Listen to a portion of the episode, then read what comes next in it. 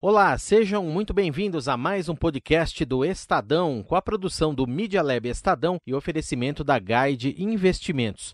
Hoje nós vamos falar sobre aquela sensação de temor de ficar de fora de boas oportunidades de investir frente a milhares de opções existentes no mercado.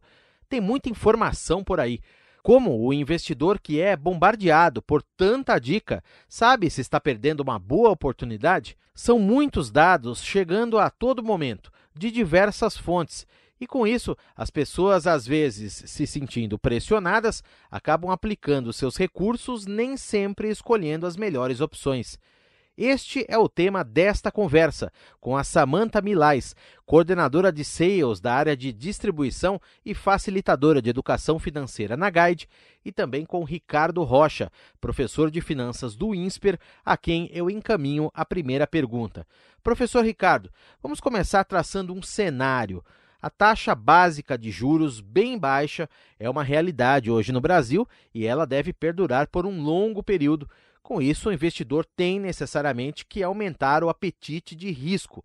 Como equacionar isso da melhor maneira, fazer isso da melhor forma? Seja bem-vindo aqui ao nosso podcast. Muito obrigado, um prazer estar aqui com você, com a Samanta. Eu acho que, como você falou, um cenário provável é a taxa de juro no Brasil perdurar muitos anos num patamar baixo. Os investidores eles precisam entender que o que ocorria dois anos atrás, alta taxa de juro, alta liquidez, baixo risco, era uma anomalia da situação brasileira. Então a gente passou a viver uma realidade muito próxima a países desenvolvidos, taxa de juro baixa. Se eu olho para a perspectiva futura e não faço nada, eu vou ficar 30 anos poupando e não vou conseguir juntar muito meu dinheiro, não. Ou vou ter que aumentar muito a minha capacidade de poupar, o que também não é tão simples. Então, o que, que eu preciso perceber? Que eu tenho que olhar uma carteira de investimento, um conjunto de ativos Cada um vai ter um retorno e um risco, e aí eu vou ter uma taxa média, sempre olhando o meu perfil, meu horizonte. Então tem que começar a olhar não mais o investimento ele individualmente, mas como ele se compõe com os outros. E nesse sentido, se a gente faz dieta para melhorar a saúde, na questão do investimento tem que aumentar o apetite. Aí é o contrário, tem que aumentar o apetite de risco. Lembrando que risco é oportunidade, né? É, lembrando que nós temos aí pessoas capacitadas para nos auxiliar nessa gestão de carteira, né?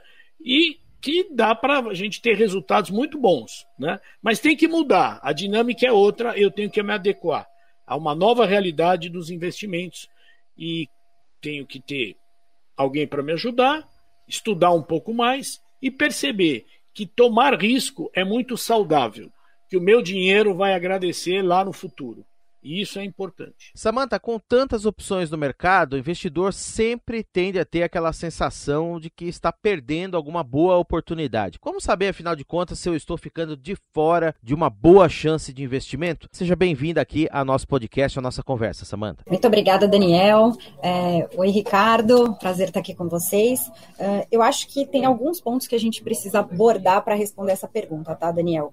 Uh, ficar de fora ou sentir que está de fora é muito muito comum, principalmente nessa geração que, que a gente vive de, é, é, de redes sociais, né, onde a gente tem acesso a todo tipo de informação, é, todo mundo vê a vida de todo mundo. Então é, é muito fácil ser criado essa, esse conceito de FOMO.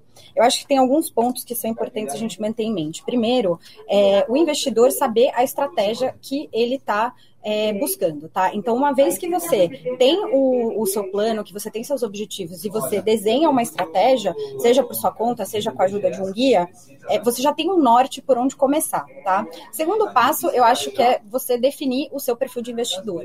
Então, você saber o, a, o seu apetite a risco, até onde você pode ir, e isso tudo por quê? Isso vai contribuir para o terceiro passo, que é o quê? A liquidez. Então, no momento, você tendo liquidez, você fazendo o seu planejamento financeiro da forma correta, em momentos como esse uh, que a gente viveu aí no, no, no começo do ano, é, você tendo a liquidez apropriada, você consegue entrar nessas oportunidades que aparecem. E não é sair entrando em qualquer produto, é, em qualquer é, investimento que a gente vê por aí, ou como a gente tem visto bastante nesses vídeos de YouTube, os day traders, né, que estão fazendo mágica, ganhando dinheiro Então, você tendo essa reserva de liquidez, seja ela para uma reserva de emergência, seja ela para uma reserva de oportunidade, é fundamental, porque nesse momento você sabe que você pode entrar no mercado e você tem aquela liquidez que você precisa para não perder nenhum tipo de oportunidade.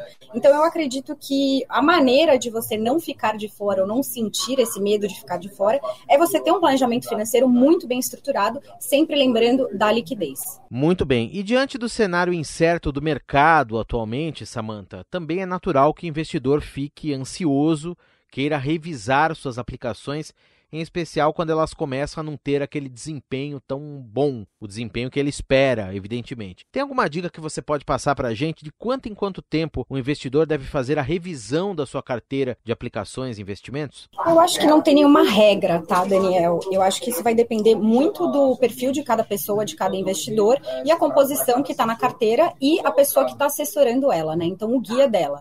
Porque se ela fez um planejamento financeiro bem estruturado, no momento que a gente tem de revés de mercado, como por exemplo a pandemia, os momentos que a gente viveu em março, é, você tem como acalmar o seu cliente e mostrar para ele que vocês estão de acordo com a estratégia e que por mais que o mercado é, esteja indo mal, os fundos estejam caindo, os papéis estejam caindo, no longo prazo, se ele tem uma visão de longo prazo, o que, que faz sentido é ele fazer ou ele revisar a carteira dele.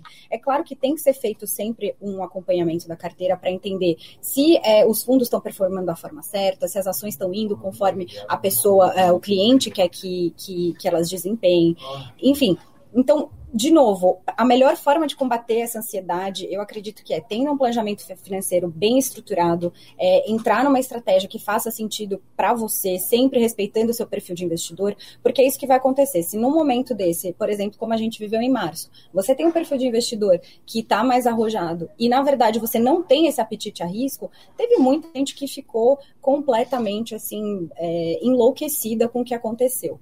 Então, eu acho que é muito importante esses dois pontos. Você ter um planejamento financeiro estruturado, você conhecer o seu perfil de investidor e você ter uma pessoa te assessorando para que nesses momentos, é, não só ela faça qualquer ajuste que precise ser feito, como ela também consiga te acalmar e passar para o cliente é, o cenário e como ele deve se comportar diante dele. E nesse sentido, né, professor, planejamento aí, como bem colocou a Samanta, é a palavra-chave. Saber os objetivos, saber onde a pessoa quer chegar, ter uma visão mais de médio prazo ou de longo longo prazo. Queria o seu comentário a respeito da importância que o senhor atribui ao papel do guia, ter um bom guia de investimentos nesse processo todo, ajudando nesse planejamento, acalmando se for necessário, como colocou aí a Samanta, ajudando a planejar melhor, enfim. Qual a importância de a gente encontrar isso de uma maneira efetiva, certa, correta, nesse mundo em que a gente é bombardeado por tanta informação aí de tudo que é lado e não sabe em quem confiar, né? É, a gente de maneira resumida poderia colocar aqui para quem está nos ouvindo no Brasil e no mundo, né? Eu sei que a sua audiência aí é global,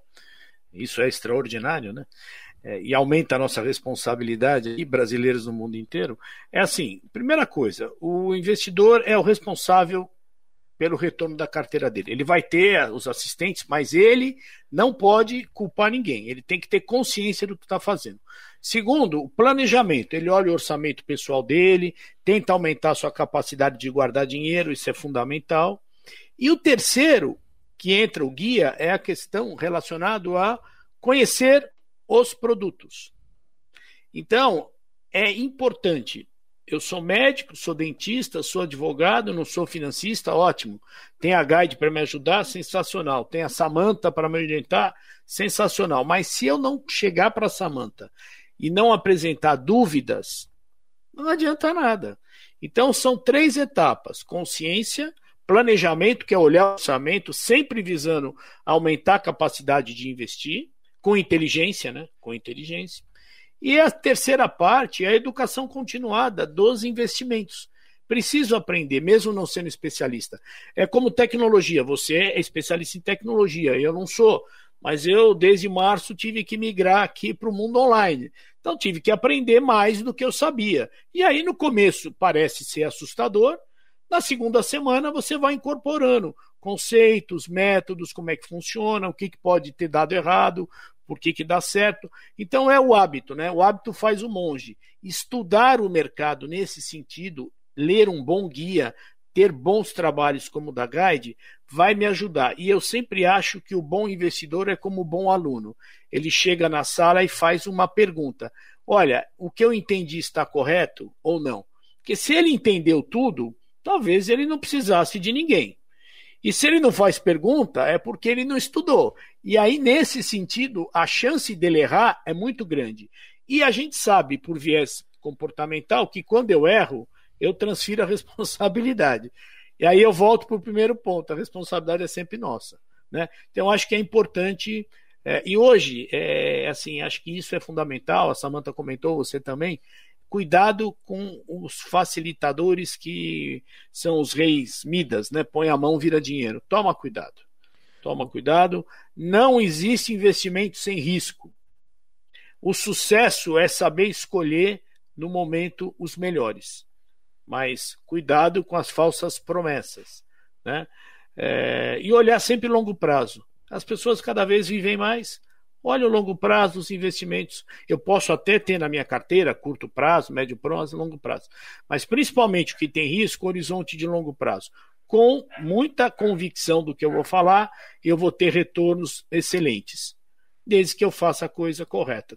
Para tirar uma boa nota, tem que se preparar. Para o investidor ter um bom retorno, tem que se preparar. Diante de tantas informações que estão circulando por aí pela internet, nós falamos sobre o medo de ficar de fora de boas oportunidades de investimentos e como essas novas opções surgem diariamente e a importância, portanto, de contar com um bom guia para entender o cliente, entender o investidor, seus objetivos e orientá-lo na escolha das melhores aplicações. Conversei com Ricardo Rocha, professor de finanças do INSPER. Um abraço, professor. Obrigado pela entrevista. Até uma próxima, eu que agradeço. Um grande prazer estar aqui podendo falar para o mundo todo que escuta você é, no seu podcast. E também esteve conosco Samantha Milais, coordenadora de sales da área de distribuição e facilitadora de educação financeira na Guide Investimentos. Um abraço, Samantha. Muito obrigado pela presença, pela entrevista. Até a próxima. Muito obrigada, Daniel. Foi um prazer dividir essa telinha com vocês hoje.